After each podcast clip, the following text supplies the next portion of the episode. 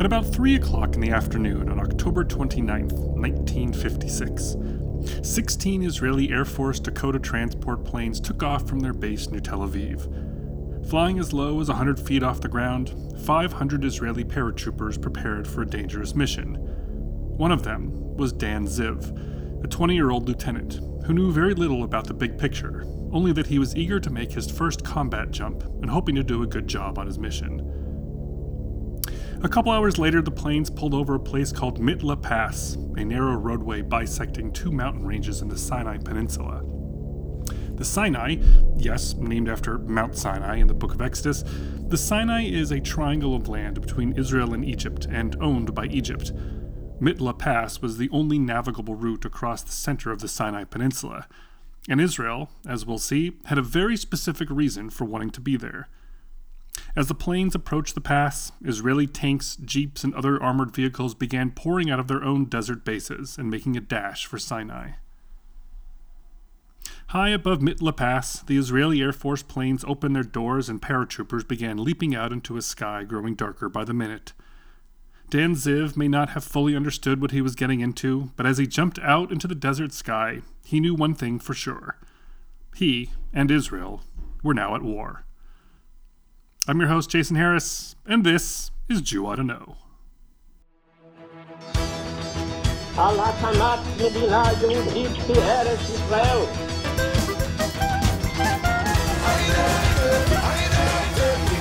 I would say to young people that we can do everyone our share to redeem the world. Here's the whole point of today's episode. Don't make the mistake of thinking that the biggest players in the Arab Israeli conflict are the Arabs and the Israelis, because they aren't. This conflict isn't just about what the Israelis do to the Palestinians or what the Arabs do to the Israelis. It's very often about an even bigger picture. Like today, the Cold War between the West and the Soviet Union, and the perennial competition over which Middle Eastern country is going to be on which side. If you've ever wondered why the small country of Israel is such a big player on the world stage, the answer begins with the Sinai Campaign of 1956. Israel launched a war. Everyone was either confused or just pretending to be. America was pissed but had trouble articulating just exactly why. Egypt was surprised and humiliated, and after about a hundred hours of fighting, Israel emerged victorious and put the lid on war for the next 11 years. The Sinai campaign of 1956 was a whole lot of people standing around saying, Wait, what just happened? The events of 1956 are known in Israel as the Sinai Campaign, campaign as in war, and for the rest of the world as the Suez Crisis. I use them interchangeably, but they both mean the same thing.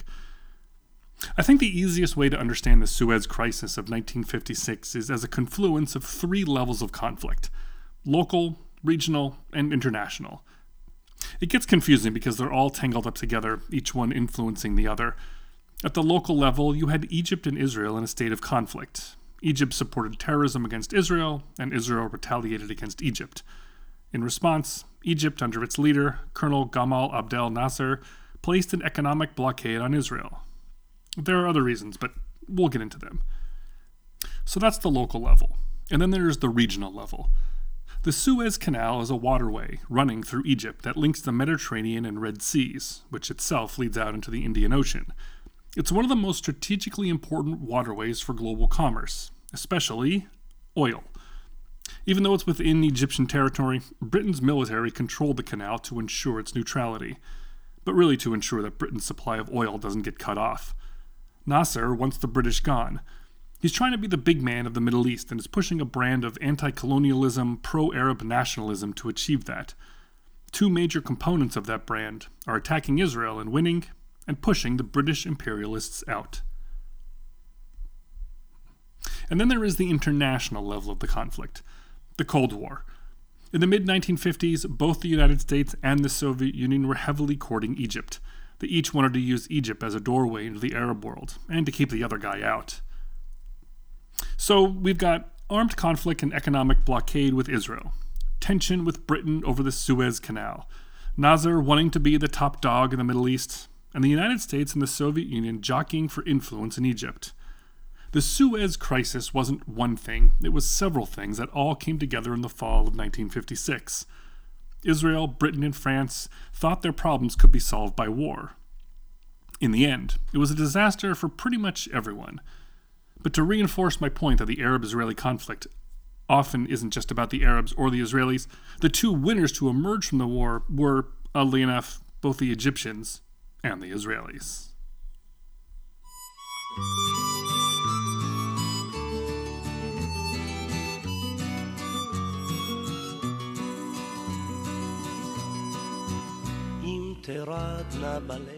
Last episode, I talked about the Fedayeen, Arab terrorists who attacked Israel from Jordan and Egypt during the 1950s.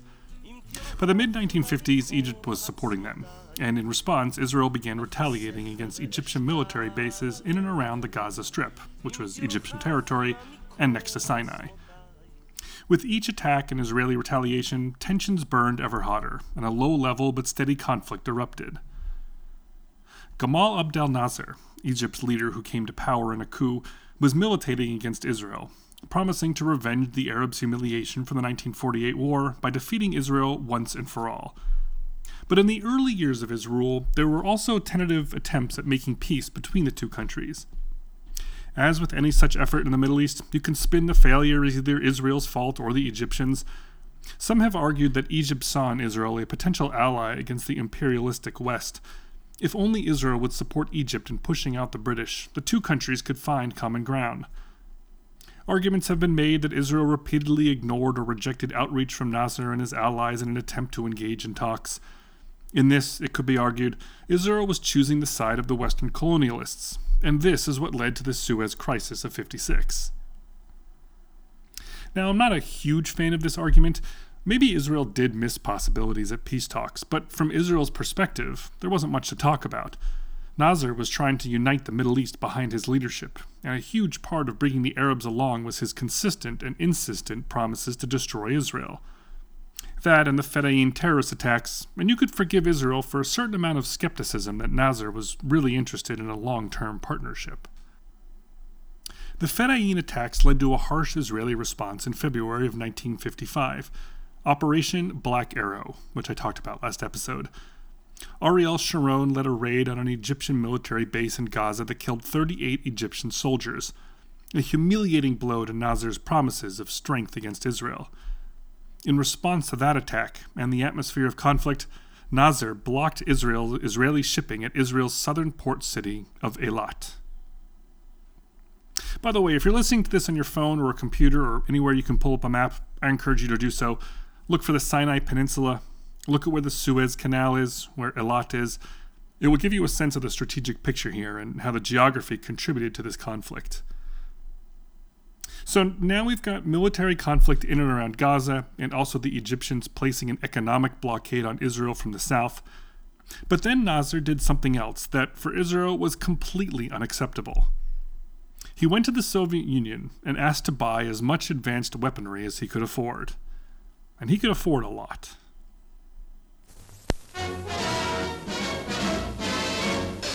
At Aswan, Egypt, on the Nile River, special ceremonies mark the start of work on the Aswan High Dam, whose construction has been delayed by lack of funds and international complications. Host for the occasion is President Gamal Abdel Nasser. His guest of honor, Morocco. While all this was going on, Nasser was trying to build a dam on the Nile River in southern Egypt. Not for any military purpose, but for electricity and economic development. It was expensive, and along the way, both Britain and the United States agreed to front him money. It's not because those two countries had any particular interest in the Nile River. It's because by giving Nasser money, they were getting influence with the Middle East's most populous and powerful Arab country. But Dwight Eisenhower and Anthony Eden, the Prime Minister of Great Britain, they didn't appreciate the Egyptians looking to the Soviet Union. And to express their displeasure, they told Nasser that they weren't going to help pay for his damn project anymore. So Nasser hatched a plan. He would push the British out of the Suez Canal, take it over, charge everyone money to sail through, and use that money to pay for the dam. Meanwhile, he would take the side of the communists, since they were offering him all kinds of support as well as the latest weapons to beef up his military. Between tossing out the Western imperialists, owning the Suez, and having the most sophisticated weapons in the Middle East, well, he really will be the man on top. It's a slick plan. But it was one too many steps for Britain, and especially for Israel. At the end of the day, Israel could have tolerated the occasional terrorist attack, but they couldn't allow an economic blockade, and one that would get worse once Egypt controlled the Suez Canal. And they really, really couldn't allow Egypt to have better weapons than they did, not when Nasser was promising to use them against Israel. The question in 1955 and 1956 was how to deal with it. Prime Minister David Ben Gurion and the Israeli army's chief of staff, Moshe Dayan, they understood that a war was coming. It was inevitable that Egypt would soon enough use its new high tech weapons against Israel. The Israeli government decided that if war was going to happen, it had to happen when Israel's military was still probably strong enough to defeat Nasser. But Israel can't launch a war against Egypt by itself, not when Egypt was backed by the Soviet Union and the United States. Despite pulling its money, Dwight Eisenhower still wanted to use Egypt as the United States' buddy in the Middle East, so there's no way he'd support an Israeli attack.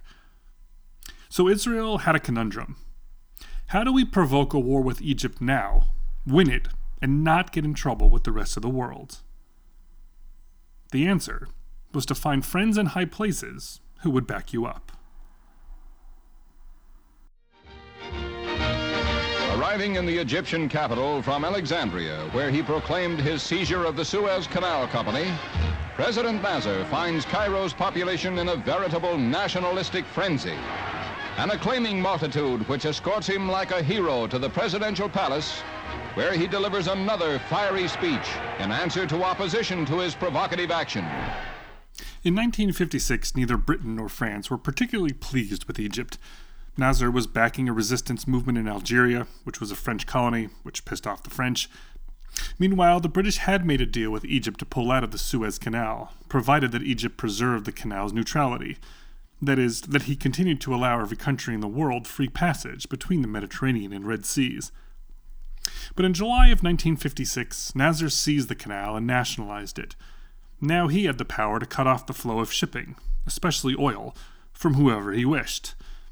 Neither Britain nor France were willing to let this go, but they didn't quite know what to do next. Israel had a very clever plan, and together the three of them hatched a secret plot, specifically kept from the Americans, to take back the canal and deal Nasser a blow. In a nutshell, the plan was this Israel would attack Egypt through the Sinai Peninsula, starting a war. Britain and France would pretend to be really surprised by this and would demand a ceasefire between the two countries. Israel would accept the ceasefire, but Egypt would not. Since Israel had invaded Egyptian territory, Nasser would insist on fighting back. So Britain and France would send their own militaries to get in the middle of the two armies to force them apart. And that midpoint just happened to be, maybe you guessed it, the Suez Canal. At the end of the day, Britain and France would own the Suez Canal, and Israel would own the Sinai Peninsula and the Gaza Strip, for Israel, this would end Egypt's blockade, end the Fedayeen terrorist attacks, and smash Egypt's military to the point where getting more weapons from the Soviet Union wouldn't be such a game changer. Which brings us full circle to the beginning of this episode and our paratrooper, Dan Ziv, flying above the Sinai Peninsula. Because the launching point for the Israeli attack, the event that would trigger the British and the French to call a ceasefire, was this one spot in the Sinai Peninsula very close to the Suez Canal the mountain road called Mitla Pass. At last, without warning, Israel strikes. General Moshe Dayan, one-eyed commander-in-chief, orders the tanks into action. Within hours, the leading Israeli columns are driving towards the canal. Britain and France react at once with an ultimatum. Stop the fighting or we march in. Israel accepts if Egypt will. But Egypt flatly refuses. The world waits tensely to see whether the British. When Dan Ziv and his fellow Israeli soldiers reached Mitla Pass, either dropping from the sky or arriving by land, they weren't supposed to do anything except sit there. There was no military objective. It was just supposed to trigger the British and the French to demand a ceasefire. But the Israeli commander was the ultra aggressive Ariel Sharon, for whom just sit there are the worst words in the Hebrew language. As Dan Ziv put it, we are a long way from Israel and a short way from the Suez Canal. Ariel Sharon was unhappy about being exposed so deep inside Egypt, vulnerable to a sudden counterattack. Sharon wanted to seize the entire pass, blocking it off at the far end to prevent the Egyptian military from sneaking up on the Israelis. But Moshe Dayan, the leader of the IDF and the guy running this war, said no, don't do anything.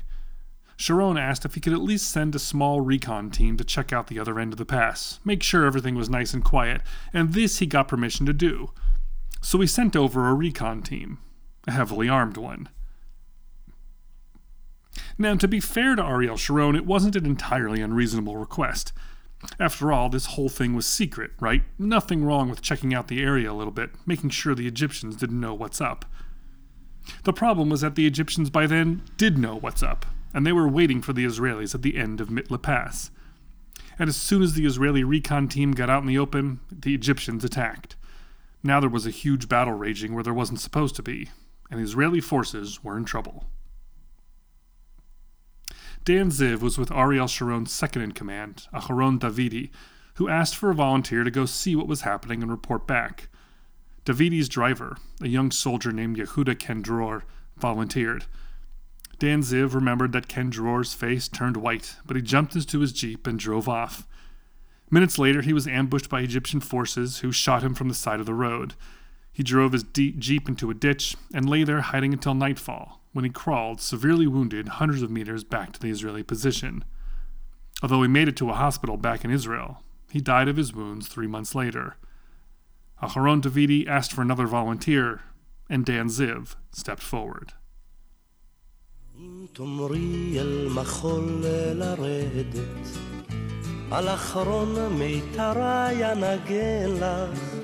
אם תחסר לך מתנת הולדת Mitla Pass was just one battle in a conflict that quickly erupted into all out war. Israel invaded on October 29th. As planned, Britain and France demanded a ceasefire, which Israel accepted but Egypt refused. Using the agreed on pretext that they needed to get between the two and safeguard the Suez Canal, England and France began bombing Egypt on October 31st, preparing the way for an invasion of the Canal Zone. Nasser responded by sinking 40 ships in the narrow waterway, which blocked it for the next several months. The United Nations, United States, and the Soviet Union all demanded that Israel, Britain, and France cease fire, but the three of them weren't interested. On November 5th, British and French paratroopers landed at Port Said, the city at the northern tip of the canal, and battled the Egyptians house to house and bridge to bridge in a desperate fight to take control over the canal. Nasser was forced to pull his army in from the Sinai Peninsula, pretty much leaving the whole place to the Israelis. By then, Israel had already captured the Gaza Strip and the northern part of the Sinai, and the IDF was making a beeline to the southern city of Sharm el Sheikh. If they could take that city, they would break Egypt's blockade of the port of Eilat. The Soviet Union was outraged, not wanting to see their Egyptian buddies get beat by the West. Nikita Khrushchev, the communist leader, threatened to send Soviet troops to the canal to fight the British and the French. If that happened, the United States, as part of NATO, would have to come to their defense against the Soviets. Khrushchev, at this point, began bragging about the size and quantity of his nuclear weapons. President Eisenhower started panicking that World War III was at hand, this time with nukes. So the United States began playing hardball with Britain and France. Eisenhower refused to allow the International Monetary Fund to grant Britain a huge loan that its economy needed. Then he threatened to impose oil sanctions on Britain. Saudi Arabia announced an oil embargo against Britain, and the United States went along with it. Politically, this whole thing was falling apart after just a few days. Militarily, the British, French, and especially the Israelis were doing great.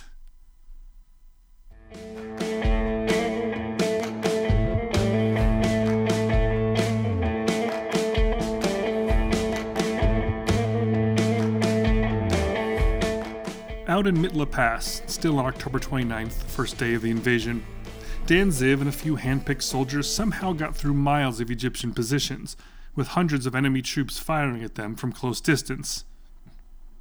Reaching the Israeli position on the other side, Dan Ziv loaded wounded soldiers into his vehicle, pulled a U turn, and through bullets, smoke, and mortar shells drove right back to the Israeli line.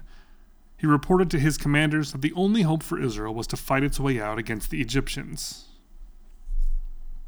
So we fought the battle, Ziv recalled. A terrible fight, all night, killing the enemy with knives and entrenching tools, hole to hole. Awful casualties, the worst ever. So many men fighting with such bravery. Not just us, the Egyptians too. 260 dead on their side, 46 on ours. Horrible.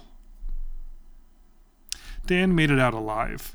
For his heroism in rescuing wounded soldiers in the heat of combat, he was awarded Israel's highest military honor, the Medal of Valor, along with three other soldiers during the Sinai campaign. In the end, Israel secured the Mitla Pass. After about a hundred hours of combat, Israel seized the entire Sinai Peninsula, including the Gaza Strip, which tripled the size of its country in about four days. It broke the Egyptian blockade of Eilat and wrecked all the military bases used by the Fedayeen terrorists. International pressure finally convinced Britain and France to cease fire on November 6th, even though they were still in the midst of fighting and hadn't fully seized the canal yet. Now the pressure was on Israel to retreat back to its original border with Egypt that had been established in 1949. In other words, to fully retreat out of the Sinai Peninsula. To the outrage of all involved, especially the United States, David Ben Gurion dug in his heels and absolutely refused. There was not a chance, he said, that he's going to let things go back to the way they were, with the Fedayeen and the blockades and the superior weapons coming in from the Soviets. Israel has serious security needs, he insisted. There's no way we're giving back everything we just won without Egypt having to lift a finger. Eisenhower threatened to pull all U.S. support from Israel, to allow the United Nations to sanction the Jewish state, and maybe even to kick Israel out of the UN altogether. Ben Gurion still wouldn't budge. What finally worked was the creation of the United Nations Emergency Force, in which several countries agreed to send troops to the Sinai Peninsula to send everyone back to their corners, keep the Israelis and Egyptians away from each other, and monitor the peninsula to make sure that Egypt didn't start moving military forces there. Even though the Egyptians didn't promise anything to the Israelis, Israel accepted the deal.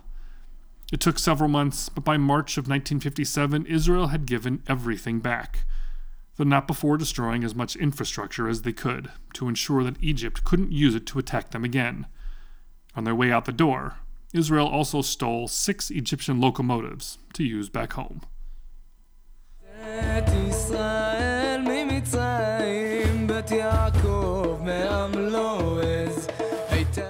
You could write a book about the impact of the Suez Crisis, and of course, many people have. In the end, Britain and France were the big losers, they fought a war that they didn't really win. They didn't quite capture the Suez Canal, so when the ceasefire was declared, the canal remained in Egypt's hands. Still is today. The war was such a failure, and the fact that Prime Minister Anthony Eden of Britain kept it secret from both the British public and Parliament tanked his political career. He was out as Prime Minister a month later. Britain's power and prestige as a major colonial power suffered so significantly from the Suez Crisis that many historians now see it as the final curtain for the imperial British Empire.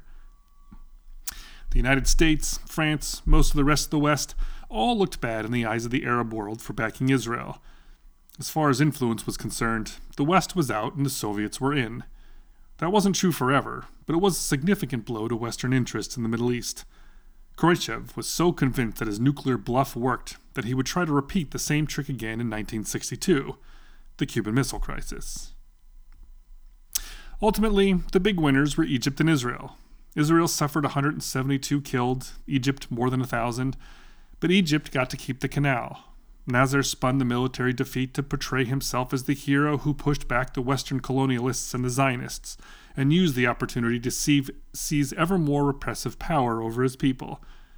He came out as the most influential leader of the Arab world. And Israel, for its part, achieved all its objectives. The Fedayeen terrorist attacks were no more, Eilat was open for business. In its lightning fast campaign and in holding firm against demands for a withdrawal, Israel had shown the world that they must take Israeli security seriously. Most important of all, Israel averted the war that they had set out to circumvent from the beginning. The Sinai campaign bought Israel another 11 years without war.